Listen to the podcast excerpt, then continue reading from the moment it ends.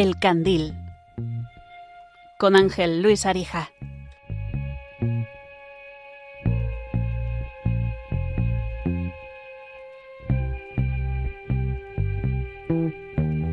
Quiero que veas el atardecer cuando el sol empieza a caer y tras él las farolas se encienden, el cielo se prende y se tiñe de tonos pastel.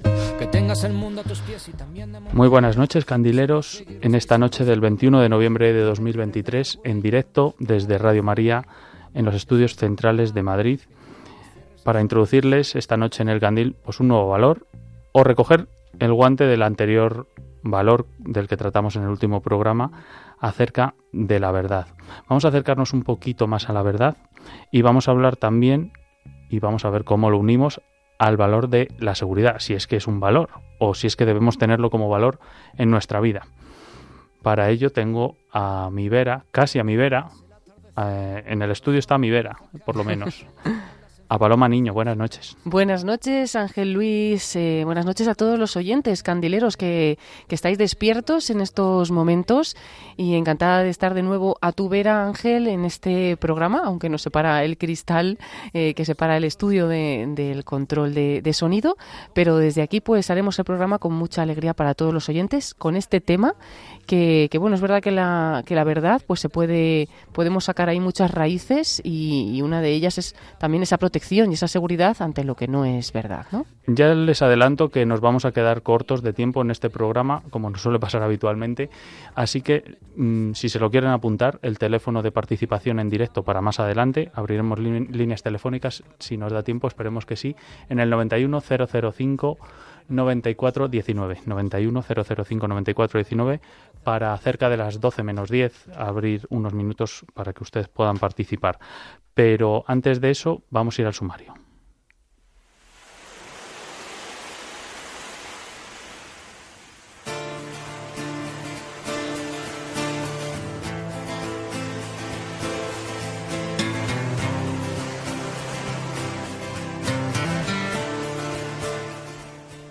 Tendremos al experto en seguridad Antonio Febrero.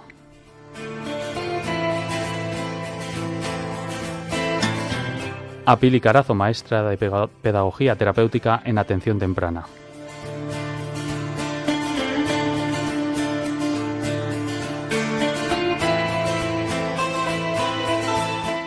Y Amando Calzada, presidente de la Asociación Amigos del Camino de Santiago Vía Aquitania. No suele ser habitual, pero tenemos un invitado esta noche que es precisamente este último, Amando Calzada, presidente de la Asociación Amigos del Camino de Santiago, vía Aquitania. Buenas noches, Amando. Buenas, buenas noches. Pues bienvenido al programa del Candil. Enseguida vamos a hablar contigo sobre esto de la vía Aquitania, el Camino de Santiago, vía Aquitania, qué es, de dónde surge, por qué es tan importante. Y bueno, es un se podría decir un recién nacido, pero muy antiguo, porque es de los primeros caminos que. o el, o el, o el camino prim, primo, primigenio, ¿no? Que, que, que, se puede decir que llamarlo así. Bueno, realmente el, el, camino, el primer camino que se hizo fue lo que se llama ahora el camino francés, ¿no? Sí. Que era porque venían todas las peregrinaciones de Europa y tenían que venir a España, a Santiago, y tenían que ir por algún lado. Estamos hablando del siglo del siglo IX. Uh -huh. En aquellas en aquella época no había las autopistas que hay ahora y, y, los caminos, las trochas eran muy complicadas y realmente lo único que había pues eran las calzadas romanas. Uh -huh. Las calzadas romanas que eh, por ejemplo la que pasa por la que viene desde desde Roma, que pasa después a Burdeos y va hasta Astorga, uh -huh. pues son de 200 años antes de Cristo. O sea que cuando ya se descubrió el cuerpo de Santiago, realmente estas calzadas ya estaban en funcionamiento. Lo único que hicieron los peregrinos es pasar por ellas. ¿no? Eh, la, la, parte que nosotros estamos promocionando, que estamos recuperando, que le llamamos eh, Vía Aquitania, por, por, diferenciarla de la original, porque la original se llama Vía Aquitana, ¿no? Ah, vale. Por Vía Aquitana. Es una Entonces, de las dudas que tenía yo que te iba a preguntar. Claro. Entonces, nosotros no hemos querido coger el todo, eh, nombrar el, una parte por el todo. Mm. Y como realmente en la Edad Media también se le conocía como Vía Aquitania eh, completa, pues la, el trozo que nosotros estamos recuperando, que es desde Tardajos hasta Carrión de los Condes, le llamamos eh, vía Aquitana. Enseguida vamos a hablar sobre esto, vamos a profundizar en el tema, porque me parece una cosa muy interesante mm, tener, bueno, la certeza o la seguridad de que este camino por así decirlo, lo llaman o lo llamáis eh, en el Congreso de Vía Quitania que se fue el año pasado, me parece, el primero. El 22. Eh, el, camino con las huellas del apóstol. Es, muy bonito eso. Eh, te, lo voy a preguntar enseguida para, para que profundicemos en ello. Pero antes de eso, vamos a seguir con el programa y vamos a entrevistar a, a Antonio Febrero y vamos a hablar también de la seguridad en, en nuestros días y de qué hay acerca de la verdad en la seguridad y cómo podemos estar cerca de, cerca de la verdad. A pesar de todo me da igual, voy a empezar a seguir creyendo que has venido a la ciudad. Levanto las copas de gloria y redención cada vez que me insistes en volver a caminar. Tus ojos se han clavado en la mitad de esta canción y lejos de escucharme te pones a divagar. No hay manera de engancharnos, es la única ambición que perseguimos en el centro de un viejo salón. Y quiero que te acuerdes y volver a desgastar el suelo en cuatro tiempos y me invites tú a bailar.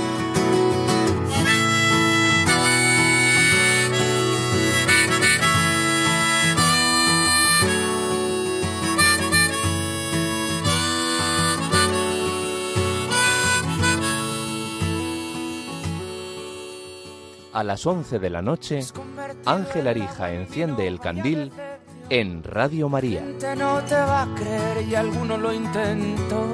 El éxito lo sepultó y no quiso parecer. Bandera de las cosas que nos dan y quitan fe. En la noche en que sucumbes a mis ganas de intentar convencerte de ¿Sabes qué me pasó el otro día, Paloma?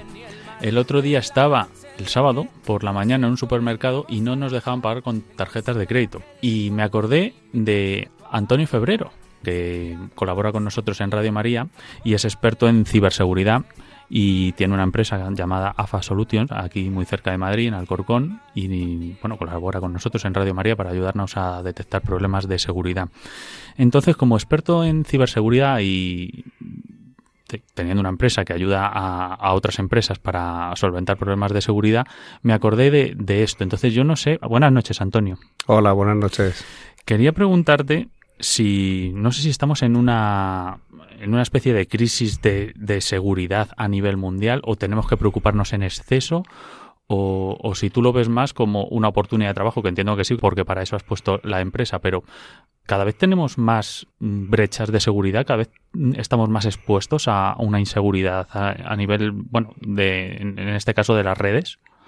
Pues sí, tienes razón. El problema no es que estemos más expuestos, sino que no somos conscientes de que las cosas han cambiado. Y cada vez tenemos nuevos dispositivos, ponemos las tarjetas de crédito en los móviles, es decir, utilizamos la tecnología sin tener la formación adecuada para poder hacer frente a todo esto. Tú has comentado el otro día que, hubo problemas en este caso de poder pagar con la tarjeta. Bueno, con la tarjeta. Y los problemas que también hay ahora mismo metiendo la tarjeta dentro de un móvil que pueden ser susceptibles de poderlo hackear, eso también. Ya, ya, ya, ya. ¿A qué edad piensas tú o crees que es recomendable? Porque hay mucho debate acerca de esto y enseguida vamos a hablar también con, una experta y con una persona muy cerca de, del ámbito de la educación. ¿A qué edad crees tú que, es conveniente que los niños empiecen a manejar nuevas tecnologías? Vamos a ver, la decisión de permitir que un niño tenga presencia en Internet, eso debería de recaer en los padres o los tutores, hmm. porque lógicamente va a depender muchas veces del, del propio niño. Pero si nos basamos a nivel legal, es a partir de 13 años. ¿Por qué? Porque todas las plataformas, en el caso de cuando tenemos un móvil, ¿qué tengo que hacerlo primero? Tener un, un perfil de Google es a partir de 13 años. Entonces hay que adaptarnos también un poquito a, todo lo que hay alrededor. Cuando yo tengo un perfil y un móvil, tengo que tener un perfil de Google, aunque puedo tener un perfil de hijo, que el padre sea responsable, pero basémonos en que directamente vamos a hacer todo a nivel legal.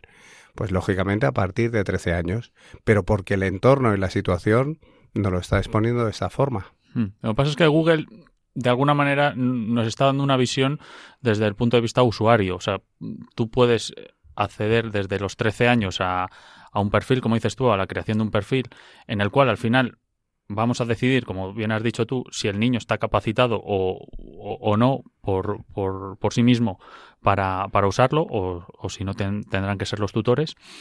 Pero claro, Google te está dando una especie de mm, visión desde su lado, porque dice, bueno, a los 13 es lo mínimo que yo considero que puedes tener un perfil.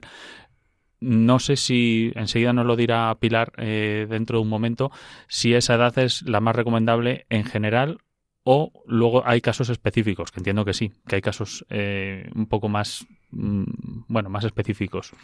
Es lo que te comentaba, es muy, es muy importante considerar la madurez del niño hmm. y establecer sobre todo pautas para la seguridad en línea.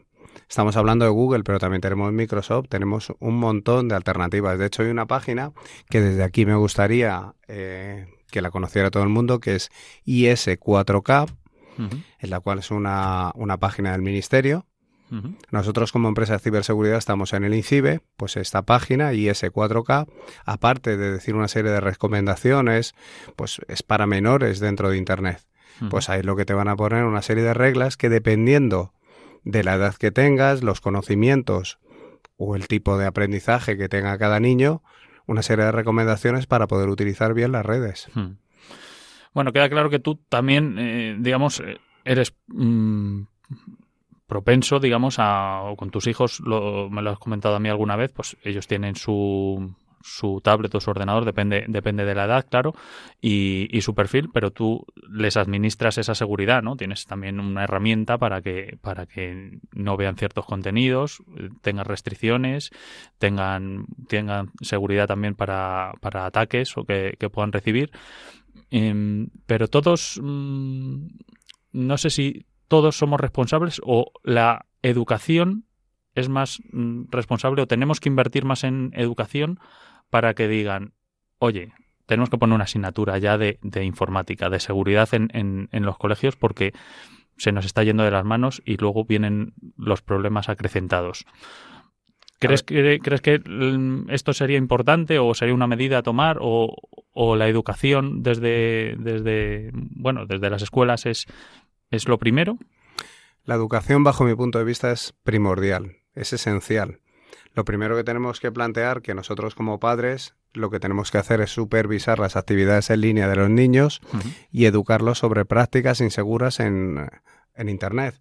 Es decir, decir, oye, esto puedes hacerlo o no puedes hacerlo. Lo que pasa es que no dejan de ser niños. Hmm. Lo que tú has comentado no dejan de ser controles parentales en el cual tú defines una política de lo que debe o no debe hacer. Hmm. Ahora, si tú me preguntas cuál es la mejor política a la hora de poner al niño, yo no soy quien para definir qué tipo de educación le quieres implementar al niño. Lo que sí te digo es que es muy recomendable que sepas que las cosas han cambiado y que le prestes un poquito de atención. Pues los niños son muy vulnerables. Hay que comprender la importancia de la privacidad y ser consciente de los riesgos potenciales. A partir de ahí, el colegio, pues oye, a mí me ha pasado cuando se empezaba a abrir todo el tema de que empezaban a dar de alta cuentas en los colegios, pues muchas veces mm, no sabían los propios colegios a la hora de implementar este tipo de soluciones. Hmm. Entonces, lo que tú acabas de comentar me parece imprescindible y más teniendo en cuenta hacia dónde vamos. Y es que estaba pensando que, que, es verdad que es muy importante como que formemos a los niños, ¿no? Que es de lo que estamos hablando, para que sepan enfrentarse, como decías, a problemas que puede haber de seguridad en red y demás. Pero mm, mi pregunta un poco más allá. ¿Cómo es posible que los padres puedan formar a los hijos en esa seguridad si ellos mismos son los que no saben? ¿no? Es como que estas tecnologías van tan rápido que muchas veces van por delante de las propias familias o de los propios padres. Eh, ¿Qué crees que podrían hacer las familias, es decir, a nivel un poco de formación personal de cada uno de los adultos, para poder estar más al día en estos temas de seguridad? Y, bueno, ¿qué consejos puedes darnos? Lo que os comentaba anteriormente, hay una serie de páginas como por ejemplo IS4K o páginas amigas, las que te pueden ayudar al día a día y conocer un poquito cuál es la situación. Y lo más importante, utilizar el sentido común. Muchas veces te salen carteles, no sabes lo que pone, ¿qué haces? Que sí, pues no. O sea, tienes que preguntar, a nosotros nos pasa a nivel profesional que nos vienen los problemas cuando ya han pasado. Hmm. Entonces, todos sabemos que muchas veces los niños saben más que los padres, estamos totalmente de acuerdo. Pero claro, a mí me pasa cuando le comento a alguien que tiene que estudiar, dice, ¡buah! Después de estar trabajando todo el día me voy a poner a estudiar. No, Mm. Oye, que ahora mismo eh, hasta la tele eh, tiene internet y las cookies y todo. O sea, Mm. estamos en una situación en la que las cosas han cambiado. Ni mejor ni peor, son diferentes y tenemos que ser conscientes que tenemos que darle la importancia que realmente tienen. Y a partir de ahí el tema de la educación y el tema de utilizar los recursos que por suerte también os digo que tenemos, como puede ser controles parentales o educación sobre el uso del Internet o de cualquier red social o los juegos, cuando un niño se mete a jugar a, a, cualquier juego, al Fortnite, que está ahora muy de moda y que la gente se conecta, pues muchas veces no, hay que decirle, no sabes con quién está jugando al otro lado. Uh -huh. Pues tener una serie de conocimientos básicos, pero es lo que tú comentabas. Si los padres saben menos que los hijos, pues apañados, vamos. Ya. Igual la solución también está en no solo la, la, escuela tradicional, digamos, de niños, sino una especie de formación también de padres activa, porque a mí me hace mucha gracia una cosa que dice, que nos suele decir Antonio cuando nos viene a visitar a Radio María, que es que mm, lo de leer, ¿no? Eso, eso que dices de leer, ¿cómo es lo que dices de leer? Que, que leer tiene, tiene sus, sus ventajas. ventajas. Entonces, bueno, es verdad que nos aparecen eso que decía Antonio hace un momento de los cartelitos sobre las cookies, en, no solo en no solo en el, en el, ordenador, de aceptar todas las cookies en cada página que te metes, sino ya en la propia televisión. En la propia televisión que está conectada a Internet, nos viene un texto largo, que ahí está un poco el truco de decir, bueno, solo por no leerlo voy a dar a aceptar. Pues bueno, leer tiene sus ventajas, ¿no? Y a lo mejor tenemos que estar un poco más precavidos y prestar más atención y no nos queda otra que ponernos las pilas, por así decirlo, o mmm, hacer el esfuerzo por leer más, aunque sea en la pantalla, y saber lo que, lo que leemos. Y lo más importante, si no sé lo que me está diciendo, es no, no es sí. Porque aquí lo hacemos al revés. Es no sé qué me está diciendo, pues tengo que decirle sí, es no. Ya. O sea, el tema Para que de... nos entendamos, estamos hablando de rechazar cookies, ¿vale? es, eh, así a grandes rasgos, pero luego, luego tiene, tiene sus matices. Pero, pero cuando nos sale un cartelito de aceptar o rechazar, lo primero es rechazar mm, de primeras. Luego ya sí podemos leer y a lo mejor aceptamos, pero de momento de primeras rechazamos. Y cualquier otro tipo de mensaje, o si nos llega un mensaje por SMS que está pasando, nos llega un mail Ajá. por defecto, no.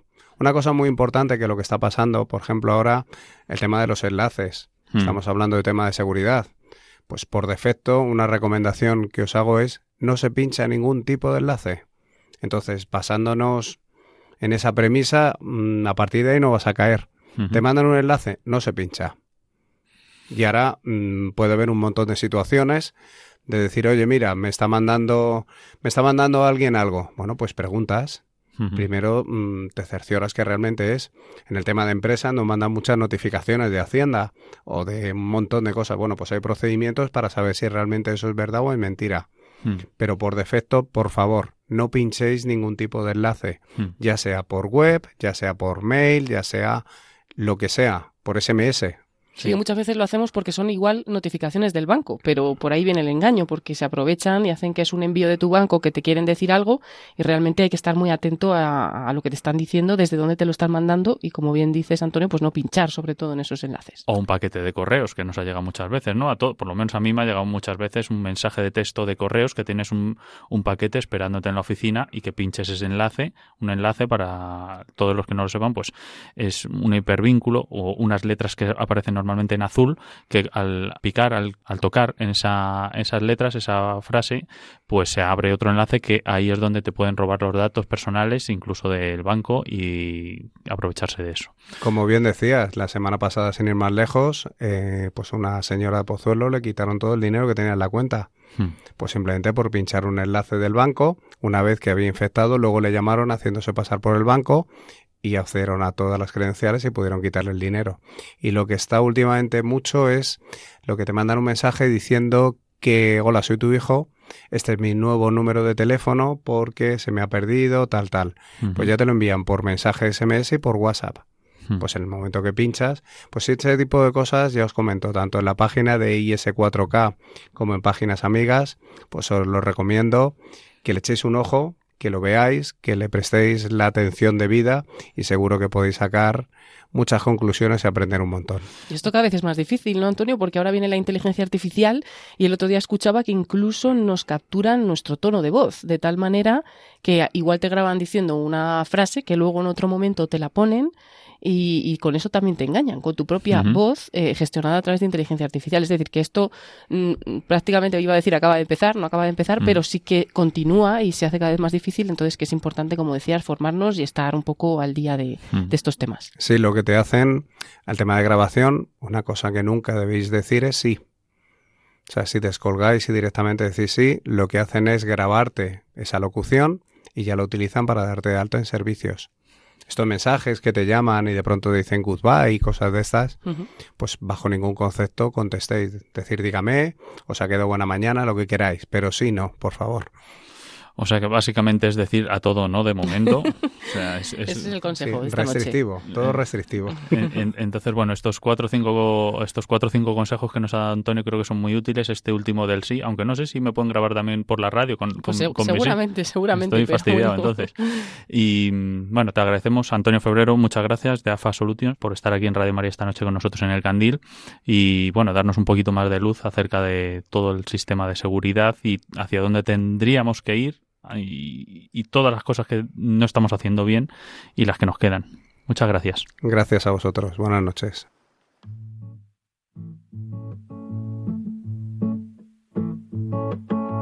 Qué bonito es verte, cariño mío. Qué bonito sueñas entre suspiros. Qué bonito amarte, sentir y besarte. Es tocar el cielo al respirarte. Qué bonito es verte, cariño mío. Qué bonito sueñas entre suspiros, qué bonito amarte, sentir y besarte, amor. Eres un coquito mío, no lo sabes pero tienes la verdad. Eres todo desafío, aprendiendo cada pasito que das. Eres un coquito mío, amor puro sin palabras. ¿Quién pudiera ser charquito? Donde hacemos en tus pies. Y deja que te muerda otra vez y deja que te riña otra vez. Y deja que sea lienzo en tu color y deja que te cante tu canción. Y deja que Mándanos tu audio por WhatsApp al 668 594 383 668 594 383 Esperamos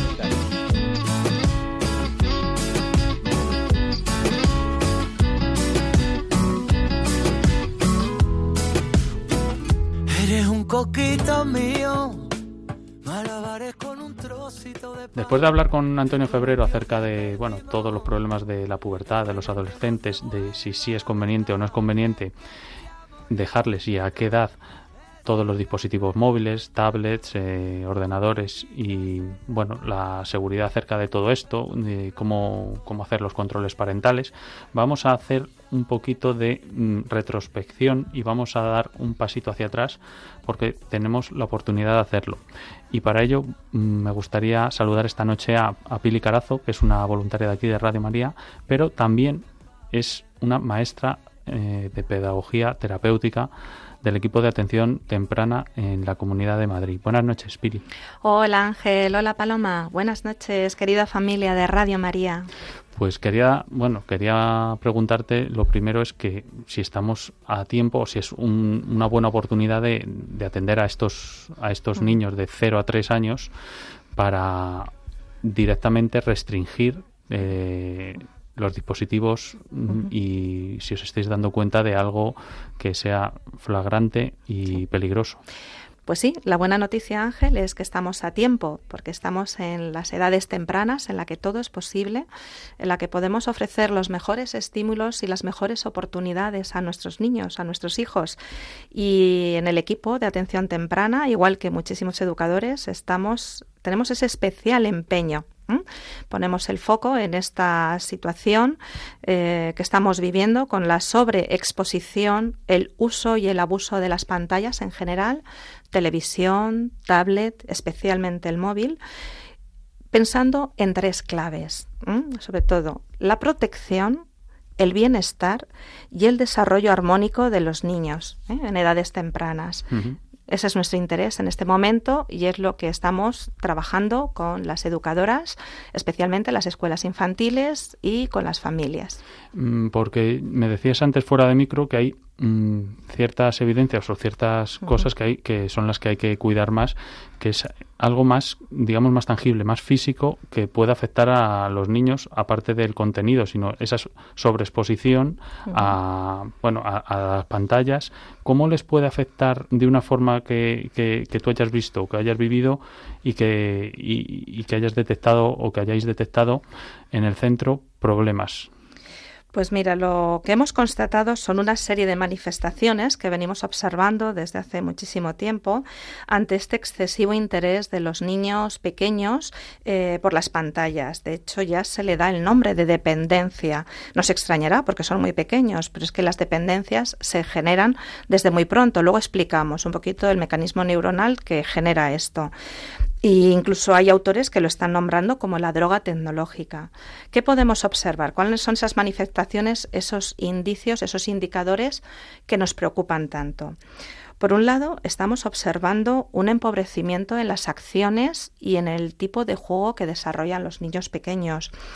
Estamos observando cómo disminuye la exploración de los espacios y la capacidad para desenvolverse con autonomía estamos observando que la comunicación y su interacción con los demás quedan a veces severamente comprometidas. Esa mirada que baja al móvil y que se abstrae de todo lo que ocurre alrededor. ¿Qué observamos? Observamos un alto grado de frustración, de enfado si no le damos al niño al móvil cuando nos lo pide o cuando no nos lo quiere dar si se lo pedimos es una frustración cualitativamente más acentuada respecto al nivel de enfado que pueden tener los niños en estas edades, que es normal porque se están desarrollando emocionalmente y nosotros le ayudamos en ese proceso. Pero la frustración que genera el dejar de usar o el pedir este tipo de, elementos, de estos dispositivos, es muy acentuado y genera verdaderos conflictos dentro de la familia. ¿Qué más estamos observando? Pues que la motricidad, la motricidad global queda restringida. Están más tiempo sentados o tumbados, incluso a veces les vemos en sus cochecitos, en sus hamacas, como los posicionen las familias, eh, cogiendo el móvil y con un movimiento mucho más limitado. También observamos una menor precisión de la destreza manual y digital mm, parece que señala más la pantalla. Dice, ah, sí, sí, pero mira, es capaz de señalar la pantalla, pero está perdiendo otra serie de habilidades, de destrezas manuales. Incluso observamos eh, alteraciones en las rutinas cotidianas, especialmente los ritmos y los periodos de sueño. Esto es sorprendente, pero cuando lo hablamos en las reuniones familiares, en las tutorías, las familias que se sienten capaces de apagar televisión, móvil y tablet, especialmente en el momento de la cena y antes de irse a dormir, notan un cambio sustancial en los niños y además en muy poco tiempo. Están más serenos, más, más tranquilos, menos irascibles, exploran más y disminuyen sustancialmente los conflictos emocionales. Mm. Como verás, Ángel, todo este elenco de dificultades a la larga se transforma pues en una serie de barreras que dificultan seriamente sus aprendizajes actuales, que son muy importantes y mm. sobre todo los futuros. ¿Sabes lo que estoy pensando yo, Pili? Pues pienso que tienes toda la razón y el miedo que me da no es el de los niños, sino el de que esto, que yo creo que todos los padres estarían de acuerdo al escucharlo por, por expertos que sois los que vivís y convivís con los niños y, detectáis estos problemas, se les olvide o se nos olvide. Y en un momento determinado, digamos, vale, sí, pero yo estoy aquí en una terraza en el bar mm. o yo estoy ahora eh, estudiando o, haciendo una tarea de, casa, lo que me beneficia a mí dejarle un ratito con el móvil y un ratito con la tablet, que no es un ratito, porque si fuera un ratito controlado, pero nosotros mismos nos descontrolamos, nos descontrolamos en ese ratito y al final acaba siendo pues una demanda del niño que va creciendo y que a nosotros nos es muy fácil conectar la pantalla y decir eh, bueno, qué, tranquilo está. es como lo que se decía antiguamente de qué guapo estás cuando duermes, ¿no? Pues, pues esto es estar dormido pero despierto. O sea, les, les, estamos adormeciendo y Mm, nos falta a nosotros, no sé si un poco de menos egoísmo, un poco de estar, de hacer un sobreesfuerzo, porque esto es luchar contra la sociedad directamente. Y contra, es luchar contra el mundo. Es luchar contra el mundo y vosotros más, eh, más que nadie. Así es. Eh, bueno, decíamos antes, fuera de micrófono también, que había salido algunos artículos mm, acerca de los adolescentes y acerca de, bueno, de las pantallas en los adolescentes me, parece que estaba publicado por un, periódico importante que muchos de los colegios los estaban dejando de lado, estaban dando marcha atrás y les estaban quitando todas las Chromebook, o sea, todo lo contrario de lo que nos decía Antonio antes, eh, y estaban dando marcha atrás porque los niños iban para atrás en lugar de hacia adelante. Efectivamente, has planteado dos cuestiones cruciales. La primera, que es la que todos los papás nos estarán diciendo seguramente, dice, es que no lo entiendes, es que fíjate cómo estoy, es que necesito parar un ratito. Lo has, mm. Mm, lo has eh, especificado eh, genial, Ángel. Mm, eso por un lado, y luego por otro lado, las decisiones a nivel administrativo o a nivel eh, más particular de ciertos centros para parar un poco este tirón tecnológico. Vamos a lo primero. Eh, en esta cuestión pedimos a las familias una reflexión sobre qué ocurre en esa situación en la que yo coloco a mi hijo ante una pantalla o le pongo el móvil. Muchas veces ni siquiera lo necesitan. A mí me sorprende que voy por la calle o en las salidas de las escuelas y lo primero que hacen es darle a veces el chupete y el teléfono móvil. No lo ha pedido. Está mm. bien, está tranquilo, está contento, está guapísimo, le han peinado, le han echado colonia.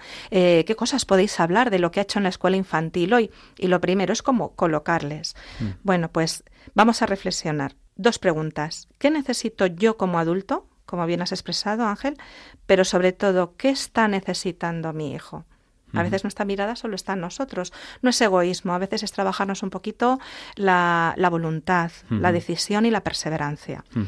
Cierto, como adultos, eh, sobre todo con niños muy pequeños, pues tenemos momentos de cansancio, de muchas tareas en paralelo, de poco tiempo para dedicarles, de situaciones de estrés emocional por un montón de circunstancias vitales pues que a veces nos superan. Pero el niño, ¿qué pasa con el niño? El niño me necesita a mí para jugar, para contenerle, para consolarle, para acompañarle, para ponerle palabras en lo que está sucediendo a nuestro alrededor o para poner palabras a lo que le ha ocurrido o simplemente estar.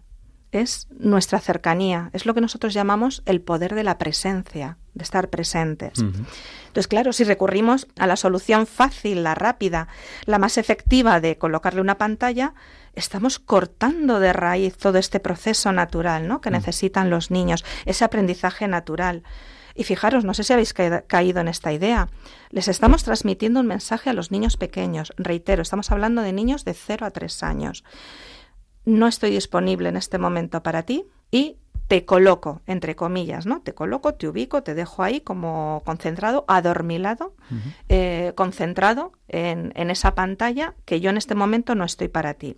Y otra reflexión a la inversa. Hemos puesto el foco en qué significa que los niños tengan un abuso y a veces sobreabuso de las pantallas, pero ¿os habéis preguntado nosotros como adultos, mirando tanto tiempo el móvil, qué mensaje estamos transmitiendo a los niños? Mm. ¿Somos conscientes de la cantidad de tiempo que les robamos a nuestros hijos mirando nuestro móvil? Es verdad, puede ser por trabajo, pero ¿cuántas veces es pues el último vídeo tonto que me han enviado, no sé cuántos mensajitos que tengo que leer, el mensajito del día, mm, en fin, y le retiramos nuestra mirada no nos percatamos de las iniciativas comunicativas. Qué importante en estas edades. Hmm. Perdemos ocasiones de reforzar positivamente todo lo bonito que están haciendo y los logros que alcanzan. Luego pasamos por momentos, pasamos por alto momentos de conflicto, ¿no? Que no caemos en la cuenta de darles pequeñas herramientas para salir de ese momento de conflicto hmm. o de aclararle un pequeño límite por su propia seguridad. En fin, rompemos el diálogo con ellos. Y nos diréis, oye, que no sabe hablar, que no entiende. A ver, ¿entienden? ¿Entienden todo? Pues los niños, antes de hablar, comprenden todo. Nos ven la cara, nos ven las miradas, nos ven nuestros gestos, nuestro cuerpo, entienden todo. Y tal vez no hablan, algunos sí, otros dicen palabritas, otros sílabas, otros onomatopeyas, pero el diálogo es mucho más que las palabras, porque la comunicación es mucho más que hablar. Hmm. No hay palabras a lo mejor, pero hay miradas, hay gestos, hay indicaciones, hay caricias, hay complicidad. Y cuánto de esto estamos cortando precisamente por utilizar nosotros tanto tiempo el móvil. Pues mucho y bueno, estamos en una pandemia zombie de, de, la, del sistema multimedia que, tenemos que hacer algo con ello. Eh, bueno, como se nos va el tiempo, Pili, quería preguntarte por si me sabrías decir algún caso que, que os haya eh, allí dentro, en el equipo de atención temprana, algún, algún caso, algunos casos en concreto que os haya escamado, que se os, haya caído el alma a los pies y hayáis dicho un niño, una niña muy temprana que hayáis visto algún gesto y hayáis dicho, madre mía, ¿cómo es posible? ¿Y dónde estamos llegando? Sí, bueno, nuestra actuación, nuestra intervención es directamente dentro de las escuelas infantiles que atendemos. Atendemos un sector muy amplio de muchas escuelas y trabajamos directamente con los niños, con sus educadoras y con las familias pero sí veo muchos ejemplos en las... Esto lo tienen muy claro las educadoras, pero por la calle, o como te decía antes, al salir de la escuela, veo ejemplos que me duelen. Incluso dentro del aula alguna vez lo he visto, pero claro, esto lo traen de fuera. Mira, mira qué ejemplo. Un niño pequeñito, de uno o dos. Ofrecemos un momento para que puedan acceder libremente a los cuentos, o les ofrecemos el momento del cuento. El niño coge el cuento, y la acción, repiten la acción que hacemos con el móvil. Deslizan el dedo sobre la portada del cuento, como si fuera a cambiar la pantalla. Mm. Cuentos que son de meter los dedos, que son de ruedas, de explorar, tridimensionales, de historias, de dibujos y ellos repiten la acción del móvil. Yo cuando vi esto por primera vez, se me cayó el alma a los pies. Hmm. Y luego también la expresión de una niña que un día le cogió la cara a su madre y le dijo, por favor, era un poquito más mayor, de tres años, con buen nivel de lenguaje expresivo, mamá, por favor, mírame a los ojos. Hmm. Con eso te lo digo todo. Madre mía, qué ejemplo, ¿no? También para, para, para, la madre. No sé si despertaría en ese momento. Pues sí, sí despertó porque nos lo contó como anécdota y lo tuvo en cuenta. O bueno, o, nos ha valido para despertar a mí el primero y a todos los demás que somos padres y que estamos a... Bueno, mm, iba a decir a la espera, pero estaría mal dicho. Tenemos que estar eh, guerreando por esto y luchando porque esto es una batalla muy dura a la que están mm, de la que están los primeros en, eh, al frente, eh, pues todos vosotros, todos los maestros de pedagogía, todos los del equipo de atención temprana, en este caso de la Comunidad de Madrid, pero bueno, de todas las comunidades de España y del mundo, porque esto, es, esto es algo mundial, no, esto es algo, no es algo de aquí, ni propio de este país, ni de nada, sino tenemos que enfrentarnos a, lo que viene y adaptarnos, pero también resistirnos en la medida de lo que podamos y no ir para atrás, por lo menos ir para adelante, que nos sirva esto como herramienta, no como, como mochila de, carga, de, de, piedras. Mira, Antonio Febrero nos comentaba y hablaba sobre las brechas de inseguridad y sobre los controles parentales, eh, pero yo observo que muchas veces no se aplican esos controles parentales, esos filtros a los dispositivos móviles. Los niños pequeños abren todo, hmm. todo. Y eso es otro ejemplo que también se me cayó el alma a los pies. Una vez estaba contemplando unas imágenes que tenía abiertas los papás y lo estaba viendo el niño. No aludo directamente a qué tipo de imágenes. Ya. Puedes imaginar. yo creo que hay una cosa, por lo menos que en la que estamos de acuerdo, eh, tanto desde la ciberseguridad y la seguridad con, junto con el equipo bueno, que, en, el que tú formas de atención temprana, y es que primero hay un no. Y en, y en este caso tiene que ser el no más grande, que es de 0 a 3 años pantallas no. No hace falta ni el control parental. El control parental va a ser el de no dejárselo directamente. 0-3 años, nada de pantallas, incluso lo alargaríamos más. Segundo, no, no dar por hecho que las pantallas, como están entre nosotros, son algo natural. No son natural al desarrollo de los niños. Otro, no, no son un juguete.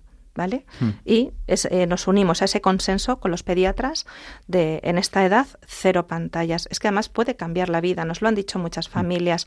Ánimo y adelante. Y sobre todo es que tenemos tanto por descubrir juntos, hmm. ¿eh?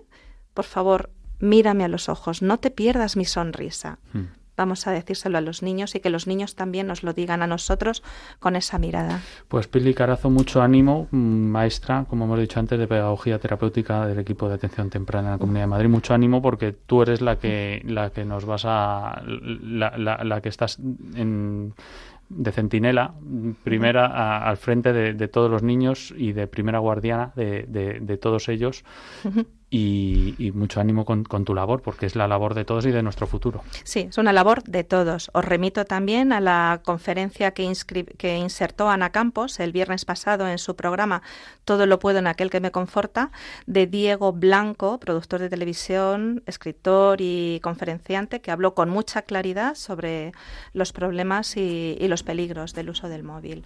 Muchas gracias, Ángel. Buenas noches, Pilicarazo. Muchas gracias por estar aquí con nosotros. Buenas noches a todos. Un abrazo en el Señor y nuestra Madre.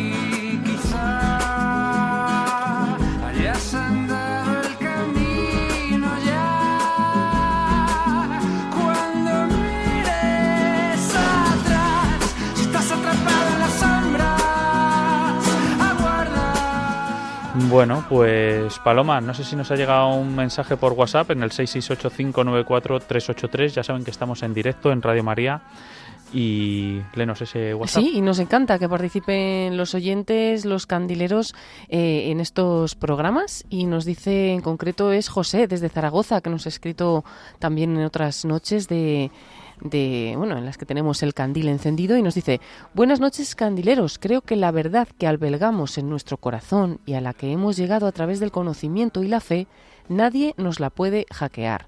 La verdad que divulgan las lenguas puede estar disfrazada, a veces es difícil saber qué es real o qué es falso. Por otra parte, que le pregunten a los apóstoles si era seguro decir la verdad o les persiguieron hasta la muerte.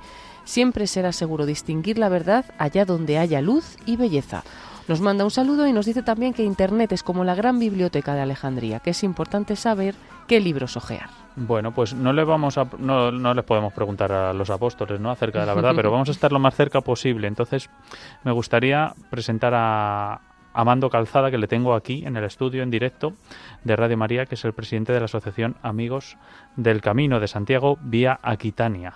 Buenas noches, Amando. Eh, buenas noches. Y mm, ahora que estás jubilado, como hemos hablado acerca de la seguridad, ¿cómo vives tú esto? ¿Cómo, bueno, desde que te jubilaste ha cambiado mucho, ¿no? Pero ¿cómo lo vives tú ahora, al menos de cerca, con tus, con tus hijos, con tus nietos? ¿O crees que nos estamos pasando de consejos de seguridad o crees que estamos en un punto importante?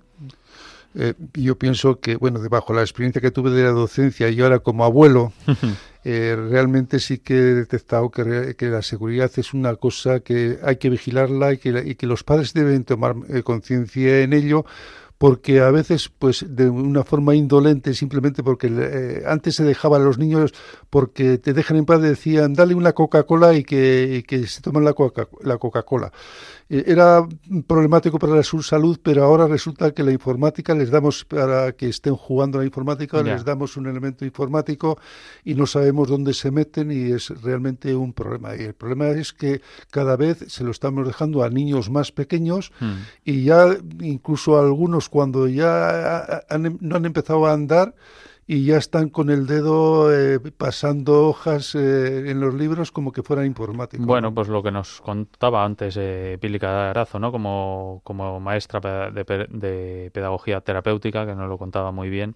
Pero bueno, cambiando de, tercio y volviendo un poco hacia hacia la verdad de que cogíamos como valor de la semana del, del anterior programa del mes pasado, quería preguntarte qué es esto de Tú eres presidente de la Asociación Caminos del Camino de Santiago vía Aquitania. ¿Qué es esto del Camino de Santiago vía Aquitania? Bueno, pues va a dar la casualidad que tú lo vas a entender muy bien, porque casualmente, por casualidad, por pura casualidad, resulta que, que ayer cuando conectaste conmigo a través de, de otro de otro contacto de Agustín Rilova, de Agustín Rilova, pues resulta que descubrimos que tú eres de Sasamón, que conoces perfectamente Sasamón y vas a entender perfectamente lo que te voy a decir ahora, ¿no? Y casi casi si me apuro, casi casi incluso somos familiares. Puede ser. Sí puede ser. Eh, eh, mm, cosas, casualidades de la vida, ¿no? Mm. Y yo pienso también que las, las, casualidades no existen, siempre es por algo, ¿no? Bueno, pues dicho esto, eh, tú que conoces bien Sasamón, yo estuve en Sasamón, permanecí hasta los 13 años y sabíamos que, que nos encantaba ver las cosas que teníamos allí, que jugábamos en unos puentes que decían que eran romanos, que nos subíamos por allí, que hacíamos alguna, alguna locura, pero no quedaba más allá porque nadie nos explicaba realmente lo que era aquello, ¿no? Bueno, pues con el transcurso de los años yo me marché de, de Sasamón y después me vine a Madrid y cuando me jubilé dije, bueno, pues voy a investigar. Después, bueno, llevaba años ya también informándome de lo que significaba esos puentes, ¿no? Y claro, no eran solamente los puentes, también decían que había allí una calzada romana, y, pero no teníamos mucho, mucho concepto de ello porque casi casi estaba tapada por, lo, por mm. los hierbajos y no se veía, ¿no? Pero en el año, a partir del año 2014, 2015, cuando yo empecé ya dije, bueno, vamos a ver hasta dónde llegamos de lo que es aquí la, la situación esta. Bueno, pues descubrimos que por Sasamón pues pasaba una calzada romana y que siempre nos habían dicho que había allí había estado había estado viviendo César Augusto. Es más, eh, la sorpresa también, que es cuando más me animó, estuve yo unos años trabajando en la enseñanza privada y un día que estaba de guardia entré en una, en una en una clase donde estaban explicando historia y que fue casualidad y pienso que las, las casualidades tampoco existen, ¿no? Y en ese momento estaba diciendo la profesora, dice, y después está eh, un pueblo de Burgos, Sasamón, que es donde César Augusto estuvo y hizo la orden de eh, la orden de empadronamiento, ¿no? Bueno, yo creo que a lo mejor exageró un poco, pero pero a mí se me abrieron los ojos y dije, esto hay que investigarlo más profundamente. perdona que te interrumpa, pero es que una cosa que, a mí me, apasiona de, esto, o me, me parece increíble que, bueno, que no se haya hecho antes, es que si tenemos, volviendo al tema de la seguridad y la certeza, cómo podemos tener la seguridad o estar cerca de la verdad sobre esto de que Santiago Apóstol hizo este camino. Mm, de hecho, me, gusta mucho el, título que lleva el Congreso Vía Aquitania, que se hizo por primera vez en el 2022, el año pasado, que se llama El camino con las huellas del apóstol. Claro, ¿por qué es esto? Porque a Santiago se le aparece la Virgen en Zaragoza. En Zaragoza. Se, se va hasta, hasta la otra punta de la península, hasta Santiago de Compostela, y tiene que pasar por algún sitio. ¿Cómo sabemos, qué cómo podemos tener la certeza, la verdad y la seguridad para, para unirlo con el tema del programa de hoy, de que el apóstol pasó por eh, esta vía Aquitania y por Sasamón también, claro. claro bueno, aquí tenemos dos, dos, eh, dos explicaciones. Una es bajo el punto de vista de la fe, que bajo el punto de vista de la fe, pues es la fe y nosotros los que somos católicos no renunciamos a ella. Entonces, desde el punto de vista de la fe, si nosotros estamos de acuerdo que eh, la Virgen del Pilar es la patrona de Hispania y Santiago fue y se le apareció a la, Virgen en Hispania y después fue a predicar a Santiago, tenía que ir por algún sitio. Por algún sitio tenía que ir. Por el norte de España no podía ir porque la, de, todo lo que es la región cántabra, que es bien diferenciada de la, de la meseta, pues la región cántabra era un, un, verdadero, vamos, entrar allí era un peligro tremendo porque los cántabros son diferentes, eran diferentes que, que los de la llanura, ¿no? Sí, había pueblos asentados ahí, digamos, que eran más violentos. Claro, es que vivían de la rapiña. Hoy te robo a ti, mañana a mí, yo te robo trigo, mañana las manzanas y tú mañana me las robas a mí. Entonces, el que pasaba por allí tenía un peligro tremendo, a no ser que fueras un caballero, que fueras con, un montón de soldados y que te podían proteger, y aun con todo eso también era peligroso. Entonces, ¿qué es lo que tenían que hacer? Ir por los caminos por los caminos que en aquel momento eran ya eh, como autopistas, que eran las calzadas romanas. Y en ese momento estaba la calzada, la 1 que venía de Tarragona, que iba hasta, hasta Galicia, y después estaba la 34 que venía desde Burdeos, que iba hasta Astorga, que era donde para, para las médulas para sacar el oro. Y además fue la que eh, utilizaban para mover comercio y tropas de, de, de Augusto. Entonces tenían que ir por algún lado que fuera seguro y eso era más transitado. Y además eh, tenía una ventaja de que si iban por unas trochas, además de los asaltantes, pues en invierno se podían poner de barro pues hasta la coronilla, ¿no? Este camino eh, se recorre desde Tardajos hasta... Hasta Carrión de los Condes. Hasta Carrión de los Condes. ¿Se puede decir que es una especie de afluente del camino, por así decirlo, para que nos entendamos, del camino primigenio? ¿Sería como una especie de, afluente este camino o es, es el propio camino?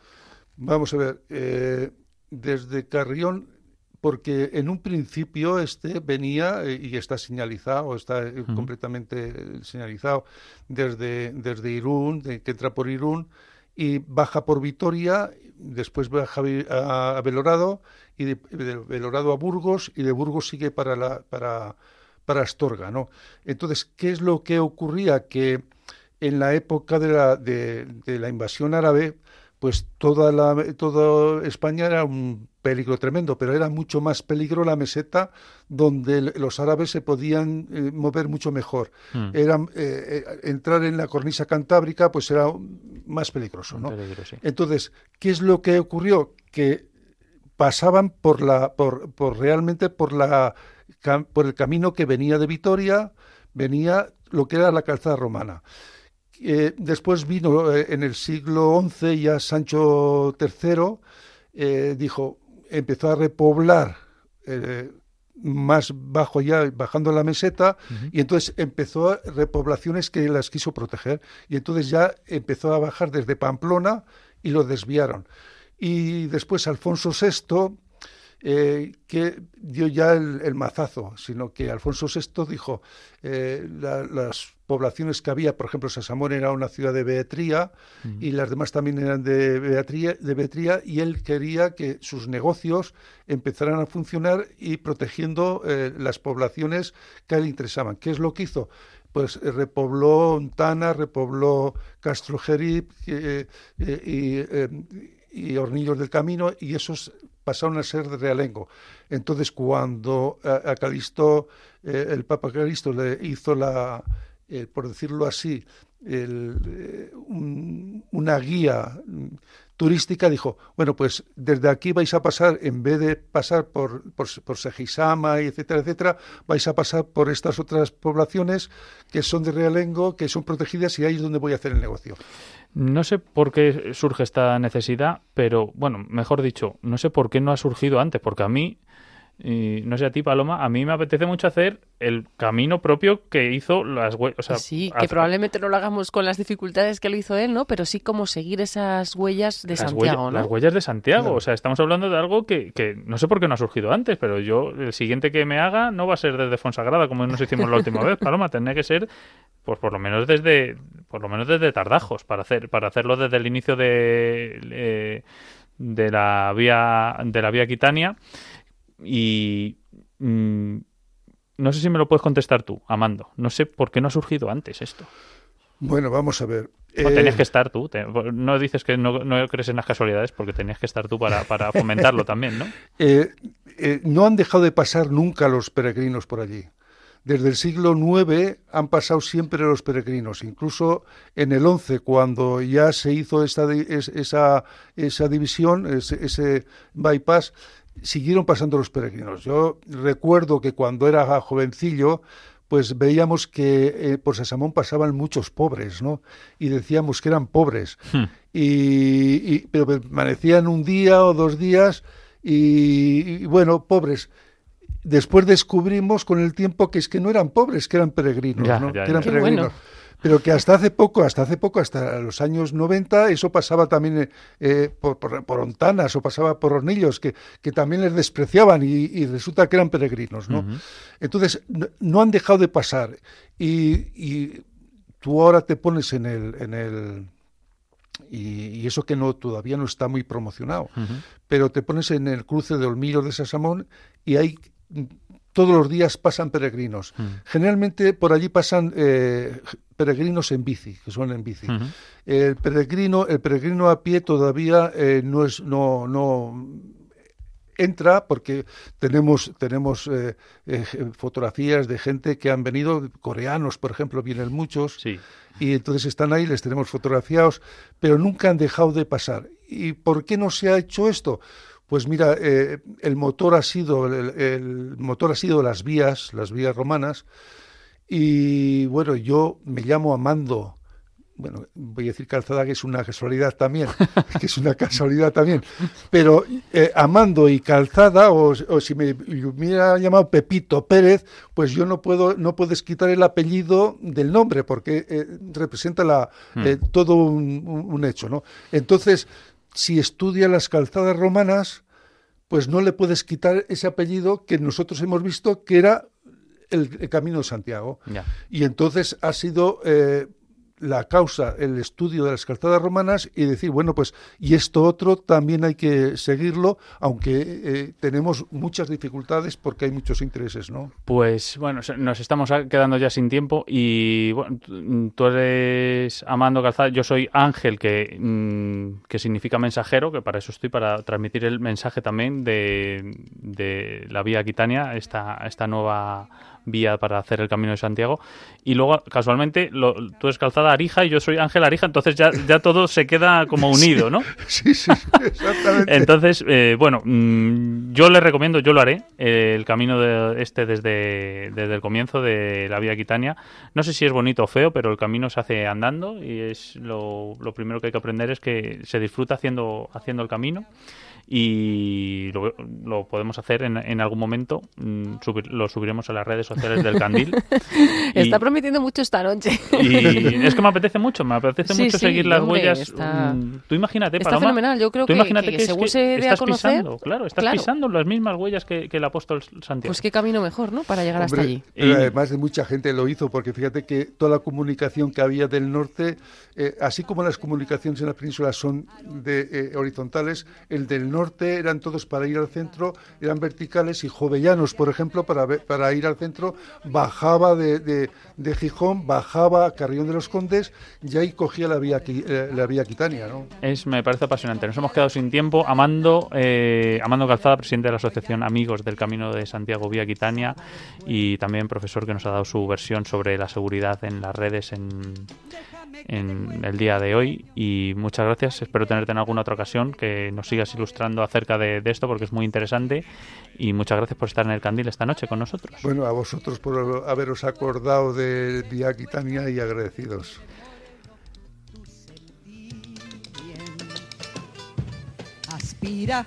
de la lisura.